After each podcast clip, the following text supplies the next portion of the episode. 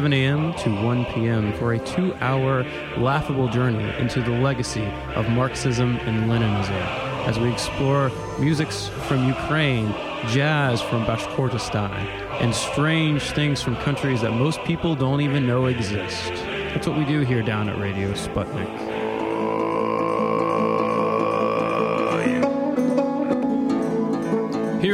Of oh, the thermonuclear war that never happened without all that unnecessary radioactive contamination.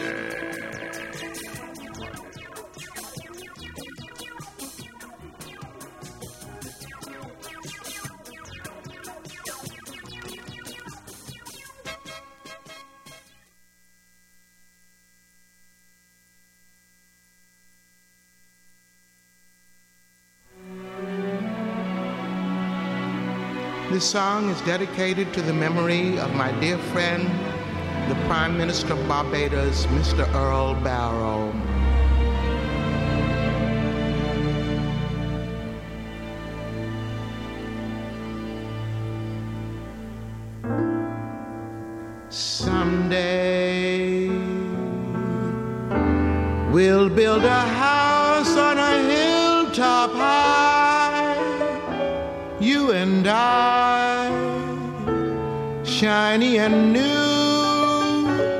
A cottage that two can fill, and we'll be pleased to be called the folks who live on the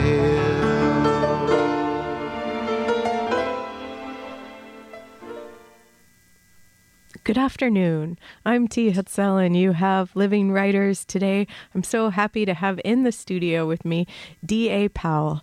Doug, welcome. Thank you. Welcome to the you, program. Um, this is a taped show. We're, we're speaking on the 16th of February, 2012. Um, and and you're in town to give a reading. You're I'm here well, for a couple of days. Yeah.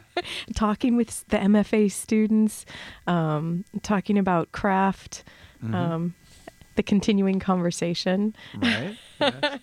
which we'll have now, and then hopefully continue at a continue future the point conversation right away. instantaneously.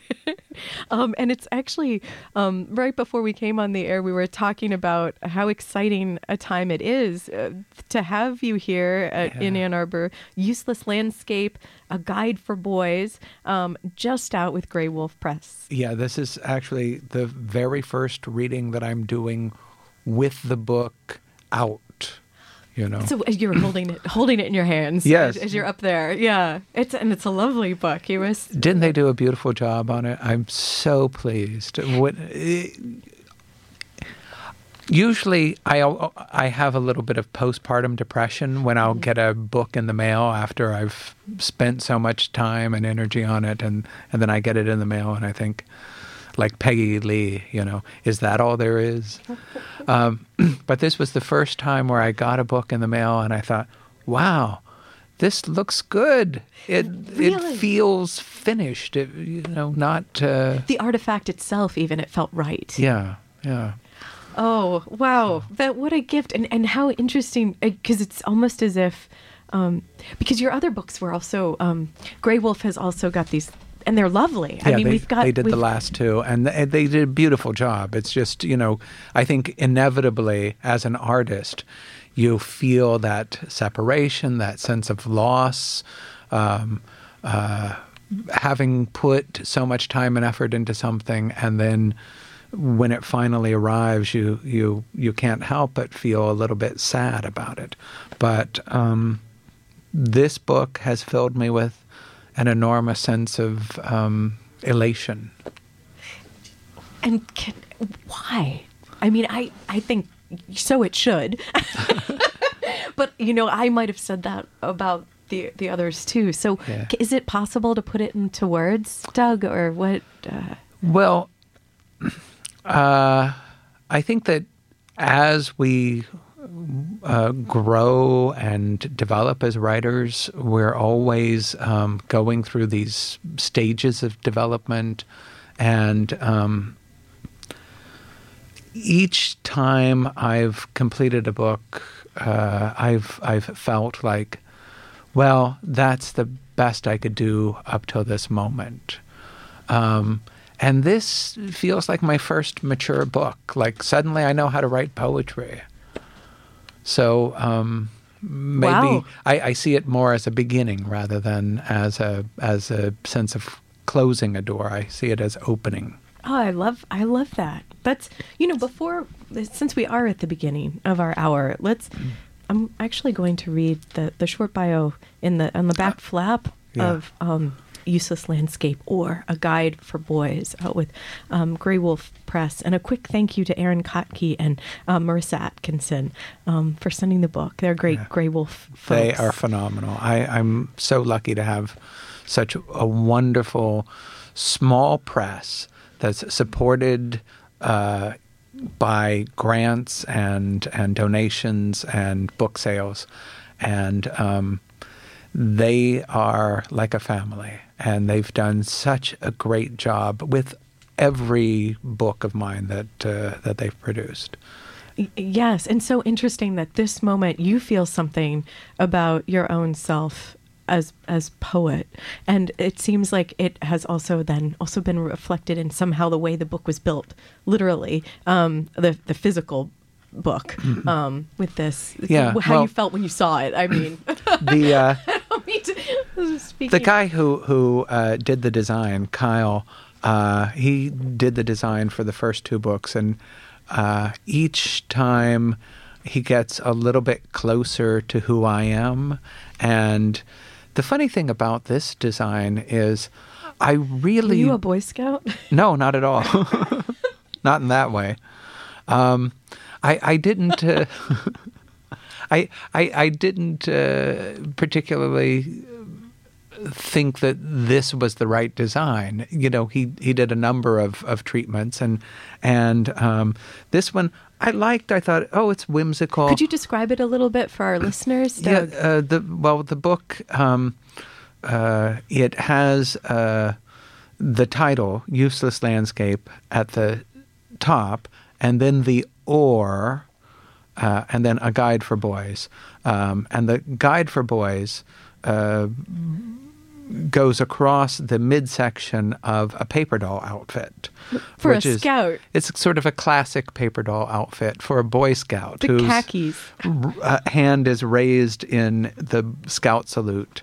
And uh, since it's a paper doll outfit, his head is missing, and that's where the oar is, which I think is a wonderfully whimsical um, choice. Yes. And then there are some figures of um, knots, uh, the the kind of t- knots that you would be taught when you're a scout.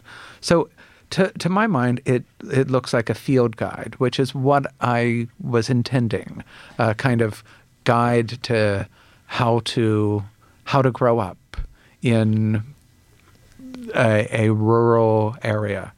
And uh, if you flip the back, uh, flip over to the back, you notice no blurbs, no promotional materials. They honored that sense of bareness and replaced it with um, a map of uh, California, the Central Valley, and um, Per- yes, perfect. and the um, the hat from the Boy Scout out- outfit is um, cocked and uh, hanging on the edge of the UPC code. And and I also love is the um, ten poems to the inch. So the, the little guide there. Yeah, I didn't see that until it was finished. Um, So that also, you'll notice that the the um, uh, the letters around the map, which would normally be a grid of ABC, um, it spells out useless landscape, and a marvelous discovery that the uh, that the designer made in doing that was that with landscape running around the edge and across the bottom, it spells DNA. That part of the landscape. Wow. Oh, I I, didn't. I hadn't seen that yet, Doug. That's that is marvelous. It's like Yeah. a. That's one of those those poet things where you're like that it's the it's the not quite accidental. It's meant to be. Yeah, and it yeah. comes out a there. Wonderful discovery. So, Oh. uh, and even the spine of it, uh, it just it, it looks beautiful. I think people will Mm. um, pick it up. Um, I I hope they'll have a look at it and, and read it. Uh, I'm I'm very proud of it. Man. Oh, well, and it's so it's so lovely to have you here and, and to talk about it. And I feel like we've almost just tried to um, uh, do a, an anti Kindle, um, some sort of um, Yeah. uh, What what what you would miss in the electronic version of this would be the design elements, which are so integral to the the way that the book has been uh, produced. and in some ways to your process through like how you work as a poet, right? With the the shape of a page or Yeah, I Longer I, lines I write or- with my eye. and what do you what, what do you mean by that? Well, um, I I am an image poet. Um, I enjoy imagery. I like color, and also this book in particular, I am playing on the idea of landscape painting. Um, 19th century landscape painters would create these wonderful plenary landscapes. Um, but what we don't realize as 20th century spectators, as viewers of those paintings, is that they're not working in real time. They're not out in the landscape painting what they see. Um, what they would do was uh, go out and uh, take a sketchbook and maybe uh, sketch a tree in one location and a brook in another location and a few sheep here, and then assemble them into one finished version of the landscape, which didn't exist anywhere but was their vision. so uh, these poems are, in that way, assemblages, and they are um, uh, sketches that have been brought together into larger conversations. They're um, I'm aware of the implications of being an artist and using a landscape as a platform to talk about um, love, desire, mortality, all of the deeper conversations that poets have. Um, and uh, I, uh, I had to step into the poems as a self conscious artist at moments to say, all right, I'm going to talk about the making in the in the making of the poems. Why? Well, I think because um, the the word that I, I I land upon is exploitation, and not to say that I'm exploiting the the landscape in the same way that developers are, but um, anytime we anytime we write about something, we're we're taking ownership of it. We're um, borrowing it as um, as a kind of privileged force.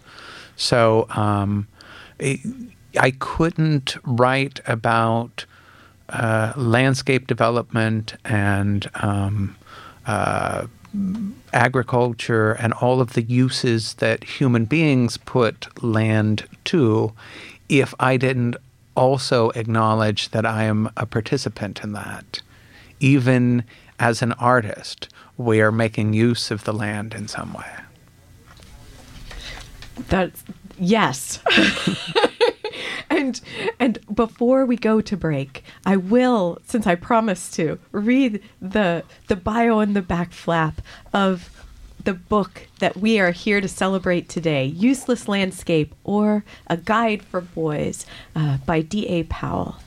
D.A. Powell is the author of five collections of poetry, including the trilogy of Tea, Lunch, and Cocktails, and Chronic, winner of the Kingsley Tufts Poetry Award. He has twice been a finalist for the National Book Critics Circle Award in poetry. He lives in San Francisco.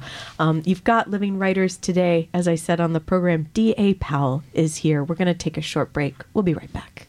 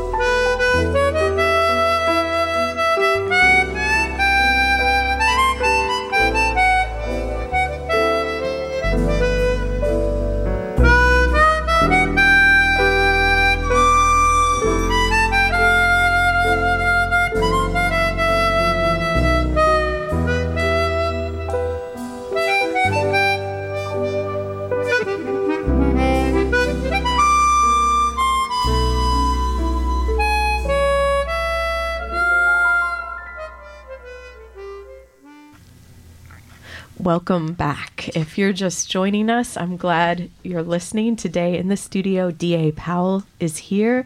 Um, his latest poetry collection out with Graywolf. Just literally, we've been talking about hot off the press, beautiful book, Useless Landscape or A Guide for Boys. Um, and a quick shout out to Tex. Thanks so much uh, for engineering, making us sound good, um, and finding the songs. Which, Doug, you you picked out like the songs. We started with some Nina Simone. Well, you um, you, you found out who my favorite artists were. Yeah, so. not not in a creepy way though, right? no.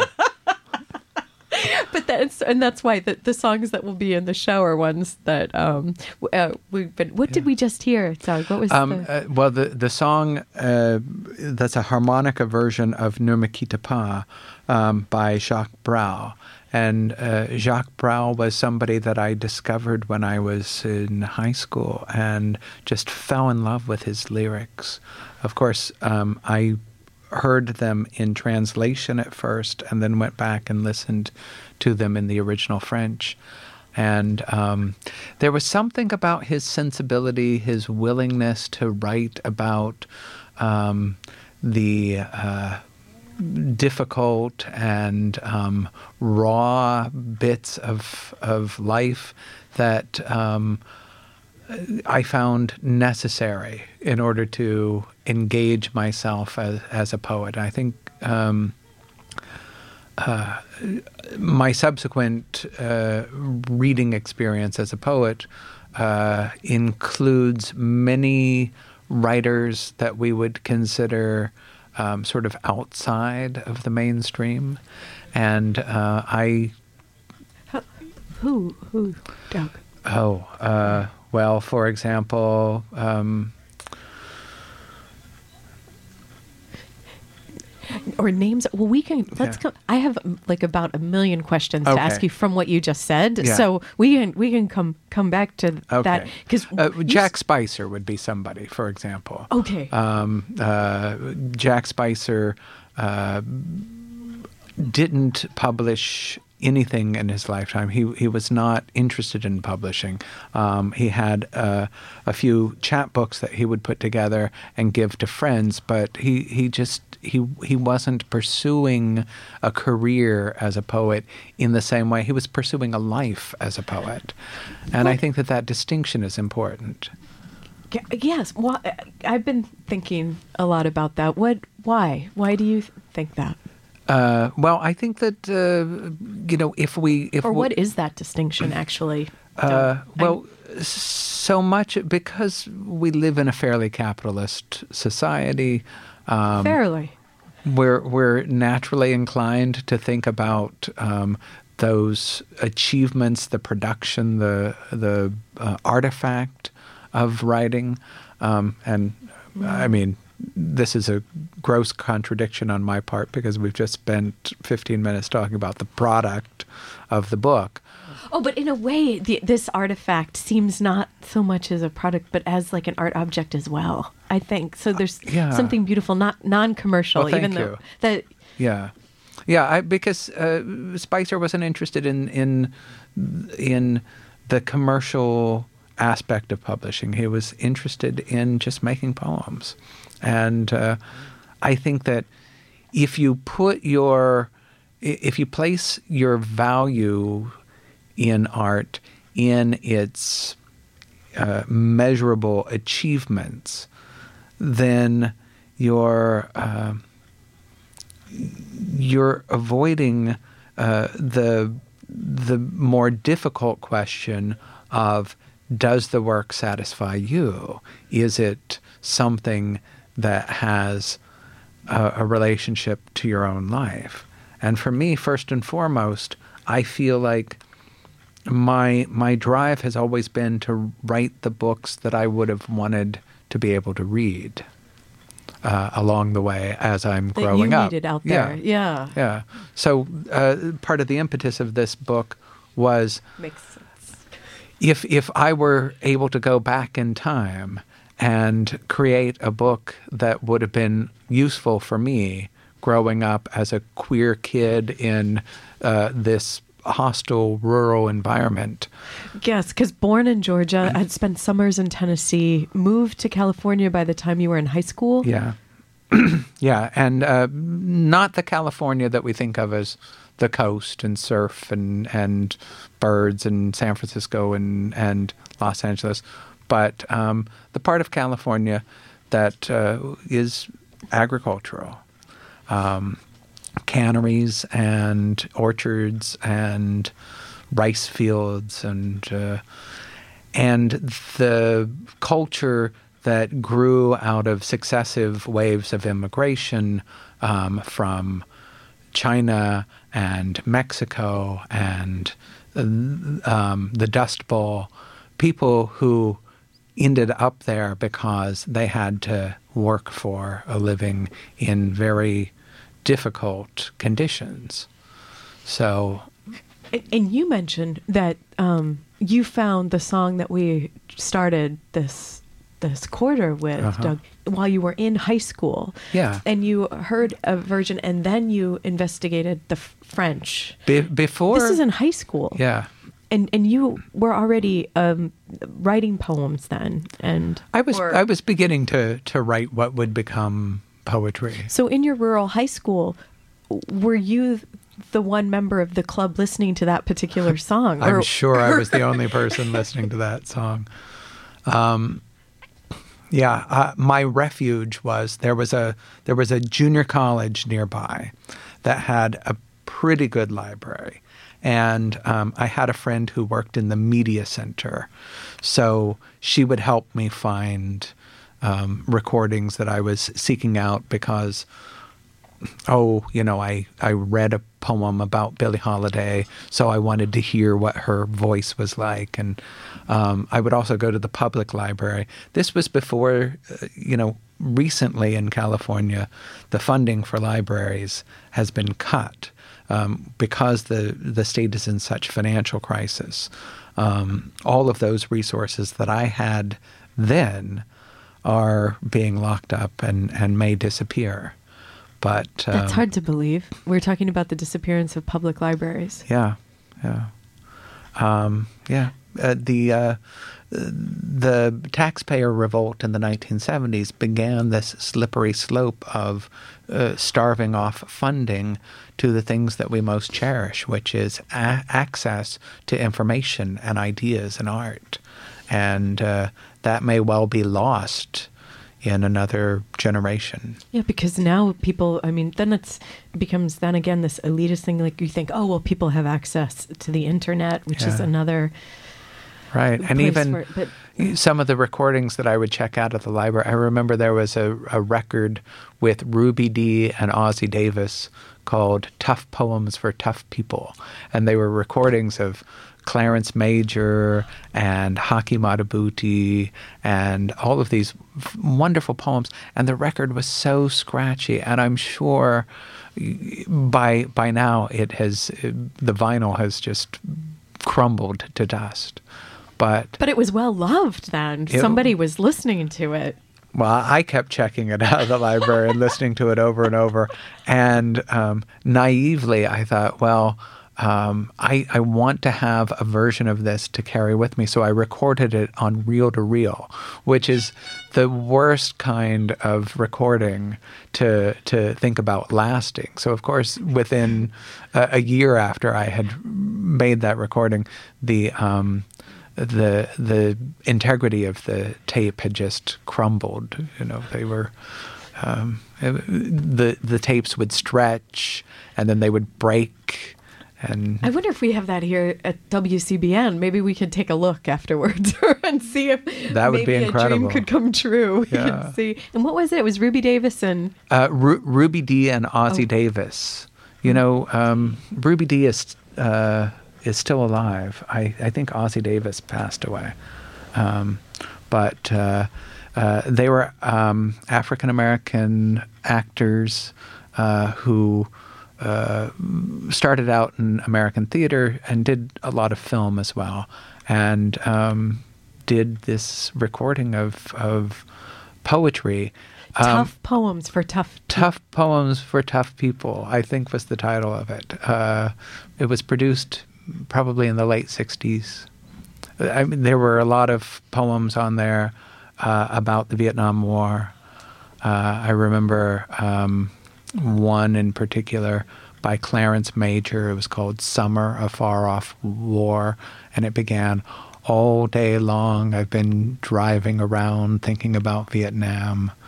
So um, I'm sure it was it was a product of its time, and I don't know if if anyone thought we need to conserve this, but uh, Well, it certainly it, it changed you. yeah, yeah, because um, I had poetry not just as as something that I could read in books, but something that I could listen to. And the f- the way that I fell in love with poetry, uh, my first uh, my first exposure to poetry that actually stuck, because of course, growing up in, and going to school, certainly you get poems here and there, but um, I was I was a nerdy little kid, and I would watch um, public broadcasting, and um, there was a there was a show called Great Performances, and uh, they did a broadcast of a play by Vinette Carroll called "When Hell Freezes Over, I'll Skate." and um, it was entirely comprised of poems by African American writers. And I remember the the poem that excited me was by Paul Laurence Dunbar. It was called Antebellum Sermon. and um, I mean, there were a number of great poems in there. Some uh, poems by Langston Hughes and Lucille Clifton, but um, I became aware through that Paul Laurence Dunbar poem. The conceit of the poem is that it's spoken by a preacher who is um, doing a sermon on Moses and uh, leading the, the Israelites out of captivity in Egypt. And he's talking to a crowd of slaves. And he has to stop and say periodically, um, just in case there are any um, uh, folks in the audience who might uh, might report him as as insurrectionary. So he stops and says, It's "Well, Moses." just in case anybody uh, has any uh, question about the this subject, um, I want to say emphatically, I'm talking about Bible times and not today. And there there's a level of signifying that's going on that I realized language. Poetry had that power to talk in multiple times about um, different historical threads that interconnected, and it it just it blew my my my mind. It's a way to be, a way to talk to the world and in the world. Yeah. We're going to take a short break Okay. and we'll be right back and and we'll hear we'll hear poems from Useless Landscape or A Guide for Boys. Um, D.A. Powell is here today um, on Living Writers, WCBN FM, Ann Arbor. We'll be back.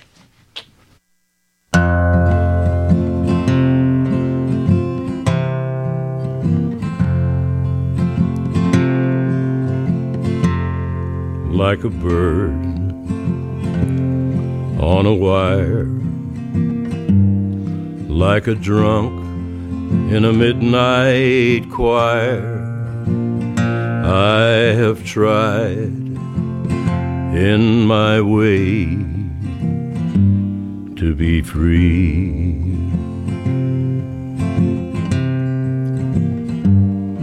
Like a fish on a hook like a knight in some old fashioned book. I have saved all my ribbons for thee. And if I, if I have been unkind, I just hope you will let it go by. And if I, if I have been untrue, I hope you know it was never to you. Like a baby stillborn,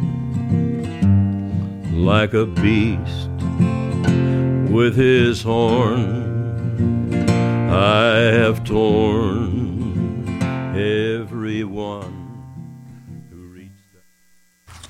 Welcome back. You've got Living Writers on WCBN FM Ann Arbor. I am T. Hetzel, and today in the studio, D.A. Powell is here. We've got copies of his latest, Useless Landscape or A Guide for Boys. Um, now to the poems. All right. Shall Uh, we? Yeah. um, I was talking earlier about that uh, uh, that consciousness of um, the the awareness of of being uh, part of the the use of of the land, being even as an artist, someone who is exploiting the land in in a way, and the uh, understanding that that has to be acknowledged within the poem. Um, while I was working on the book, you know, I'm always reading obscure, strange, interesting uh, books and articles and Ever um, since high school, yeah. or middle school, perhaps. Perhaps even before that, from the time that I read, um, I'm a, I'm a curious dude, and um, uh, I was reading a book by Victoria Finlay called Color. Um, the natural history of the paint box, in which she talks about where colors came from and how the paint box developed um, which artists use today ochre and um, coal and um, uh, celadon green and all of mm-hmm. these, you know, uh, colors that we don't really think about their origins.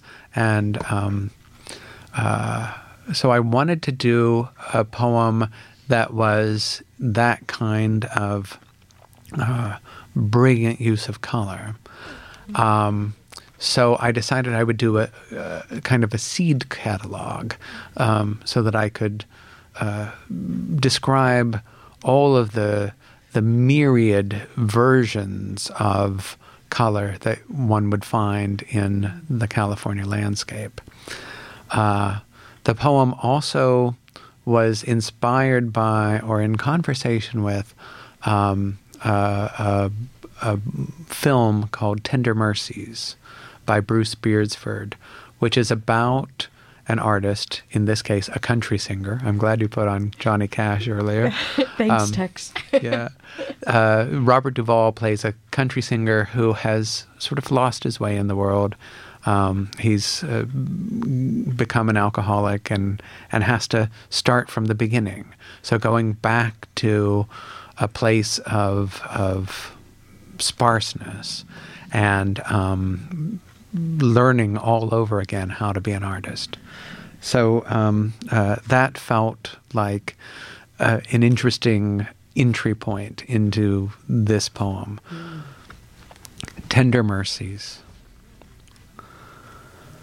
The dandelions, ditch blown brood, the evening snow and dew soaked flocks, the brewer's pea, the Jepson's pea, these the bright eyes of the Viridian fields. In chaparral, the hillside pea and angled pea, intensities of light and pomp that distress the easy upswept grass, the smack the rain plants as it smudges past and penetrates the canvas, the smattering on field and railroad tracks, both hardy blooms and dainty flowers, the judge's house, the chicken farm, a migratory camp, a flesh motel, a stucco digs where all that mitigates the August swelter is the swamp cooler's immutable burr, a straggling house that draws its water from a hard water well and flushes out with the help of a crude sump pump. Before the flat land is occluded by the staunch of light at end of day, I wanted to be content with all its surfaces weed, barb, crack, rill, rise. But every candid shoot and fulgent branch depends upon the arteries beneath. The houses have their siphons and their circuit vents the heart, I mean the literal heart, must rely upon its own placked valves. The duodenal canal is unremitting grumble. The brain upon its stem, and underneath a network vast of nerves that rationalize. The earth's a little harder than it was but I expect that it will soften soon, voluptuous in some age hence, because we captured it as art the moment it was most itself, fragile, flacked with nimbleweed, and so alone it almost welcomed its own ravishment.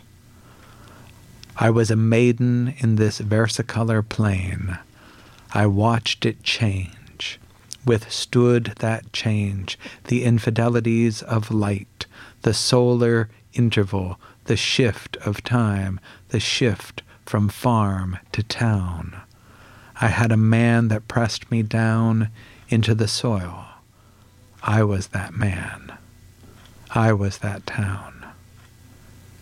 They call the chicory ragged sailors here, sojourners who have finally returned and are content to see the summer to its end. Be unafraid of what the future brings. I will not use this particular blue again. Thank you, Doc. Yeah.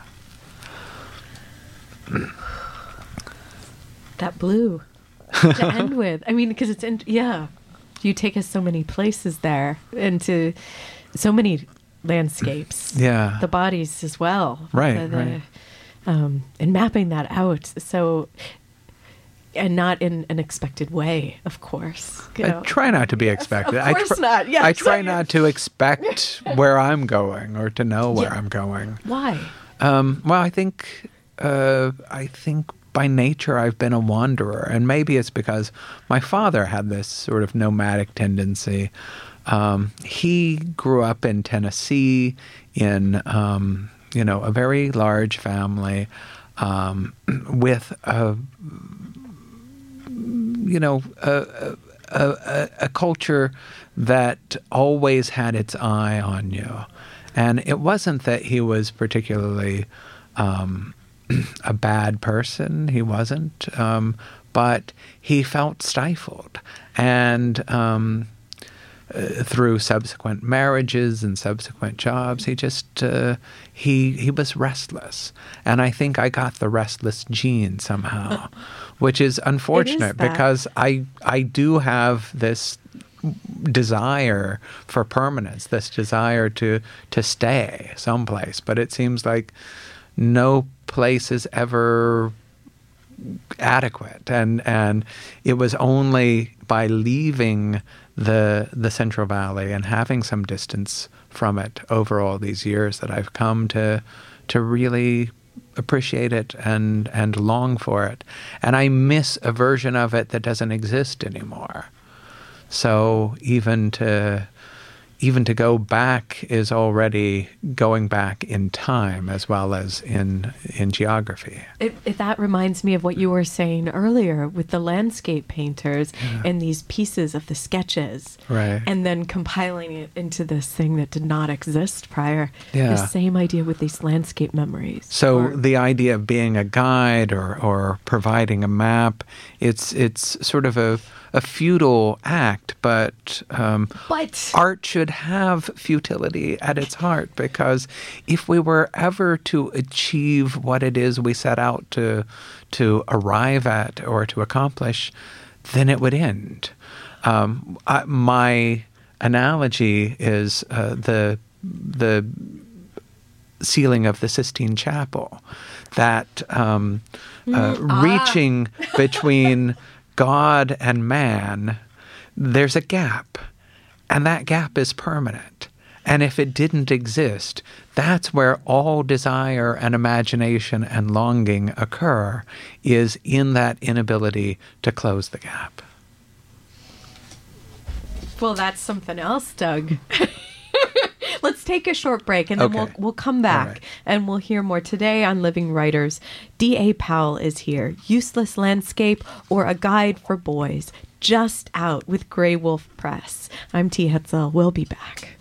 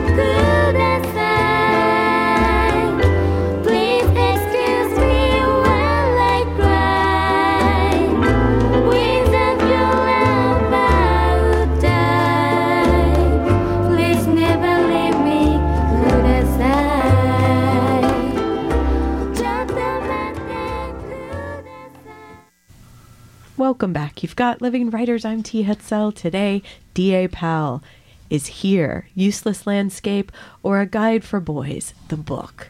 Um, so, let's actually talk a little bit about the one book that's not on the table, which is crazy, but um, it was Oh. so intrig- intriguing to me. And then we have to make sure we hear some poems Okay. because we are we're Yeah, we don't want to run out of time. It's gone by quickly. You're referring to the autobiography.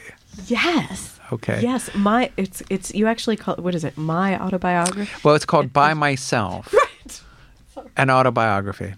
And um, the With David Trinidad. with David Trinidad. David Trinidad is a friend of mine who's a brilliant poet and wonderful. Um, you, what uh, he does remarkably well. I mean, there are different kinds of poems that he's uh, quite adept at, but he is the king of pop culture in poetry. Just amazing. I hope you, you, you should have him on the show. You would love him.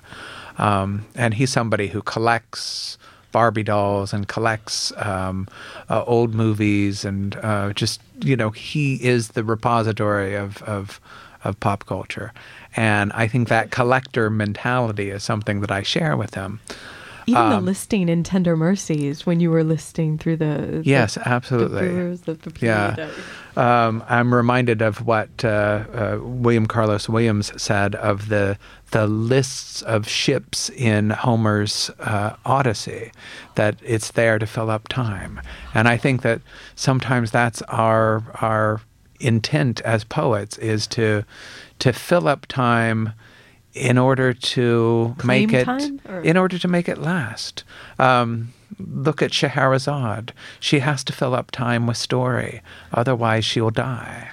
And I think that uh, Talk we about urgency. yeah we we keep ourselves from disappearing by by creating.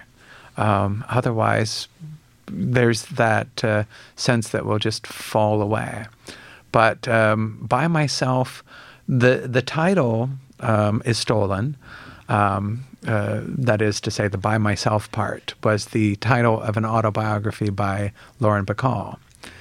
And every so funny. It's Yeah. just inherently funny. is very funny. Because yeah, because it's also it's sad, but it's also Yeah. but sorry, go on. but it's it's yeah by myself by two people um, and in fact it's us plus 300 celebrities however you determine celebrity because um, or some of however you determine celebrity. right because book. some of the celebrities are I, you know we've got akira kurosawa general norman schwarzkopf patty hearst um, uh, charles manson um, etta james um, eva gabor zsa zsa gabor joan crawford bette davis um, Sonny Bono, Chastity Bono So are their voices coming in? all of their voices what? are what makes the autobiography.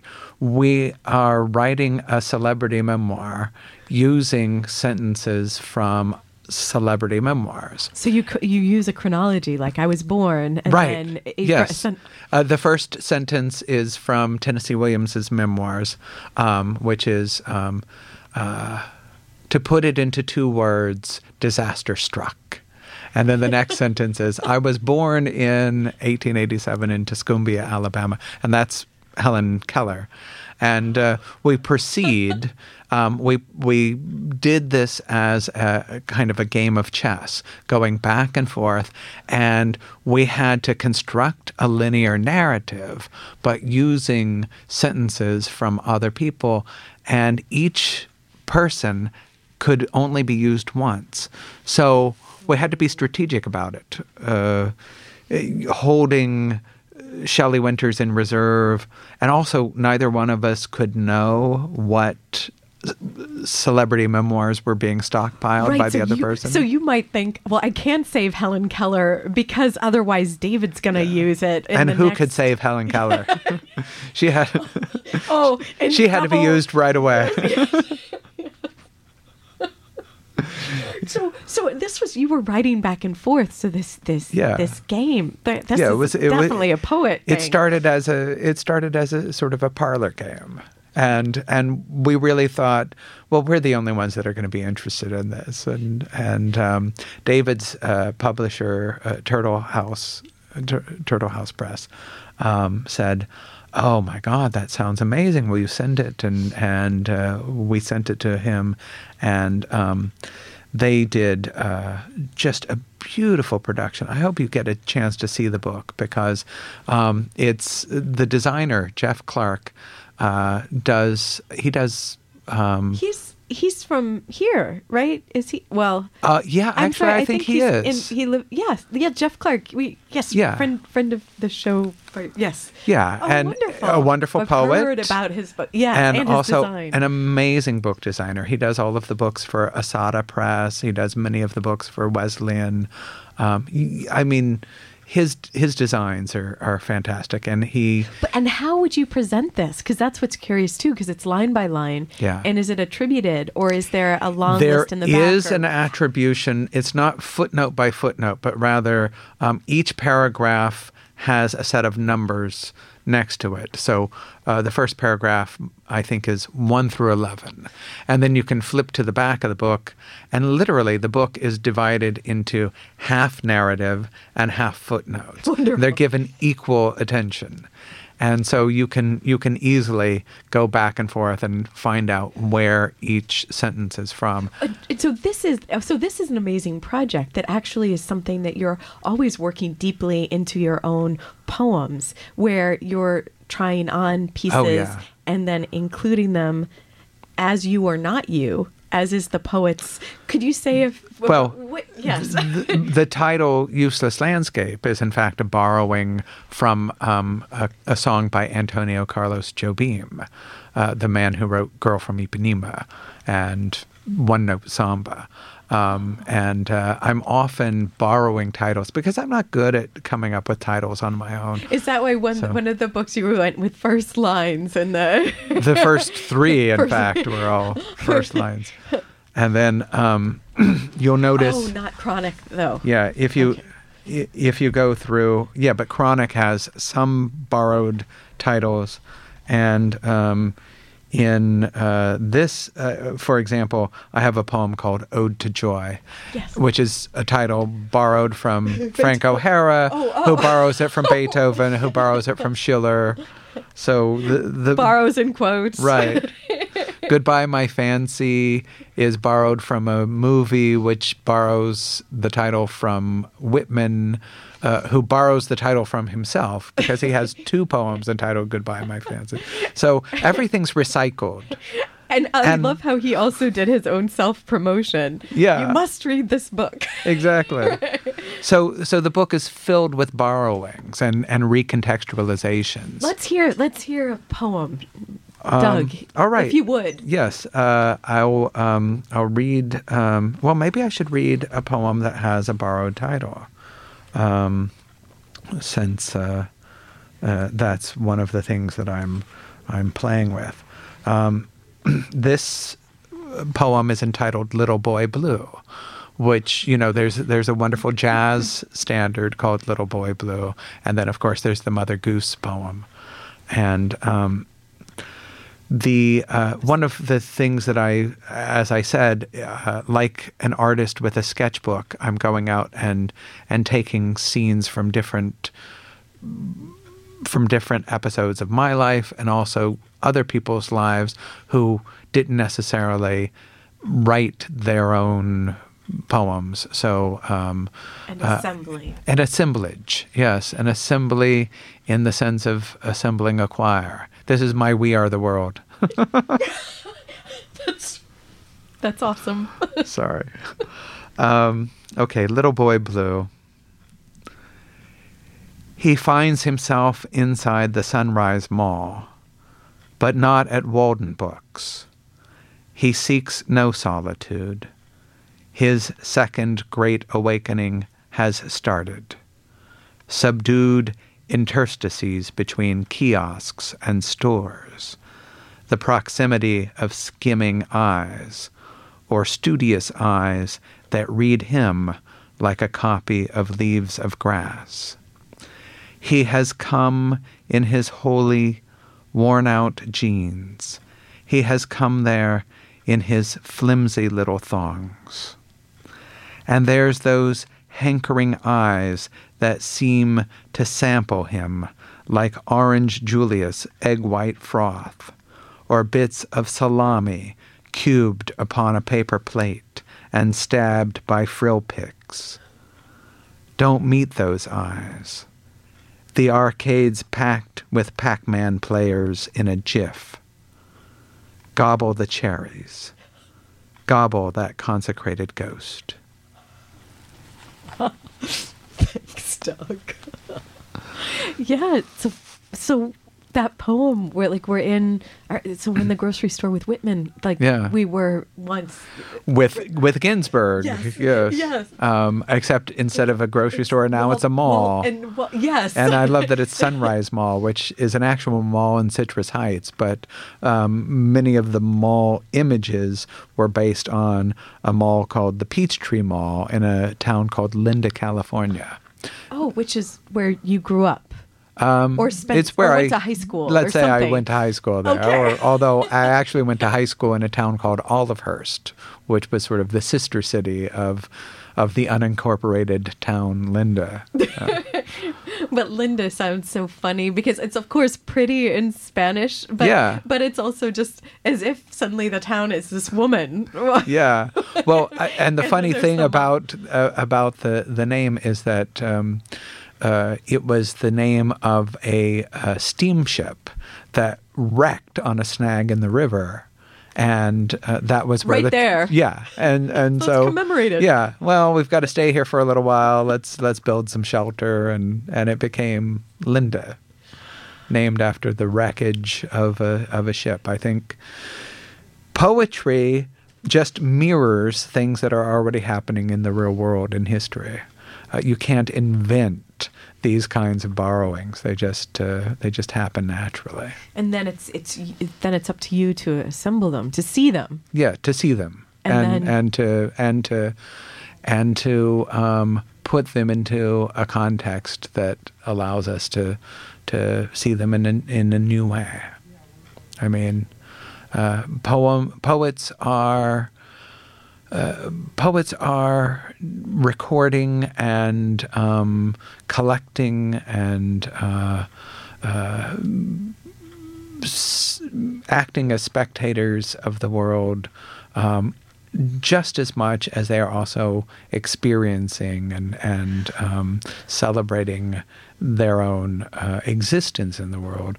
We're also trying to universalize it, and one way to do that is to um, allow other people in.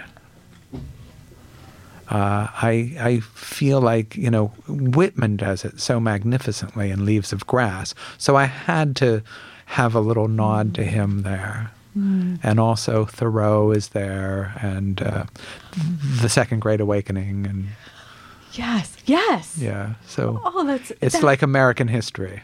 Oh yes, and Pac-Man, and that ghost yeah, with the layers of meaning inherent in that. yeah, And the flash of color that you're so interested in with the cherry as well. right, yeah. Yes, so you do you remember the Pac-Man game? Oh yes. Yes. Oh yes. I'm seeing the ghost right now. Right. You would gobble the cherry, and that gave you the power to be able to to gobble the ghost. Otherwise, the ghost would gobble you. Well, there's there's power in this book, Doug. Um, thank you so much for being on, Oh, thank you, thank the you. program today. It's Um, wonderful to to get to to spend time with you and visit. And I'm having a wonderful time in Michigan. So well, we're so glad you're here. thank you. I'll speak on behalf of everyone. so, and come back again. You're welcome anytime to WCBN Michigan. All right. Yes. Thank you. Um, and so, thanks to all you out there for listening today on the program, DA Powell. and and thanks Tex for for bringing in all of this amazing music. It's uh, yes. uh, what a pleasure to have somebody uh, get deep into my my my library without my knowledge and and uh, um, have it there as part of the background and texture of this conversation. I almost feel like we're at the, the public library Yes, yeah. together. Well, Thank you, Doug. Um, again, Thanks, today the, the, on the program, D.A. Powell, his book, Useless Landscape or a Guide for Boys, just out from Graywolf. Um, this has been Living Writers. Until next time. Thank you.